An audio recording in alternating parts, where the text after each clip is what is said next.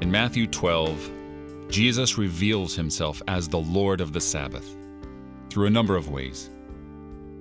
At that time, Jesus went through the grain fields on the Sabbath, and his disciples with him start to pluck the grains because they're hungry. People get hungry on the Sabbath, and they start to eat the grains. And the Pharisees notice this, and they criticize Jesus for his disciples working on the Sabbath, according to these Pharisees.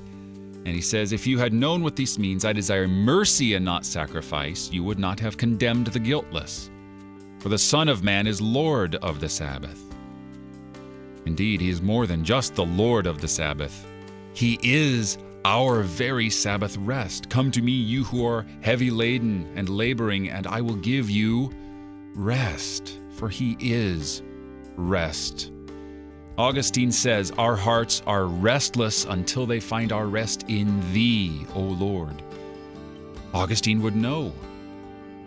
And yet, and yet, here, Jesus gives his disciples nature to eat. Indeed, he transforms the food of the curse, which is bread, the food of Adam's curse, he transforms into life sustaining nutrients. But he does this for you also. He gives you his very body and blood to nurture you, and like the man with the withered hand, he heals you of all your diseases on the Sabbath.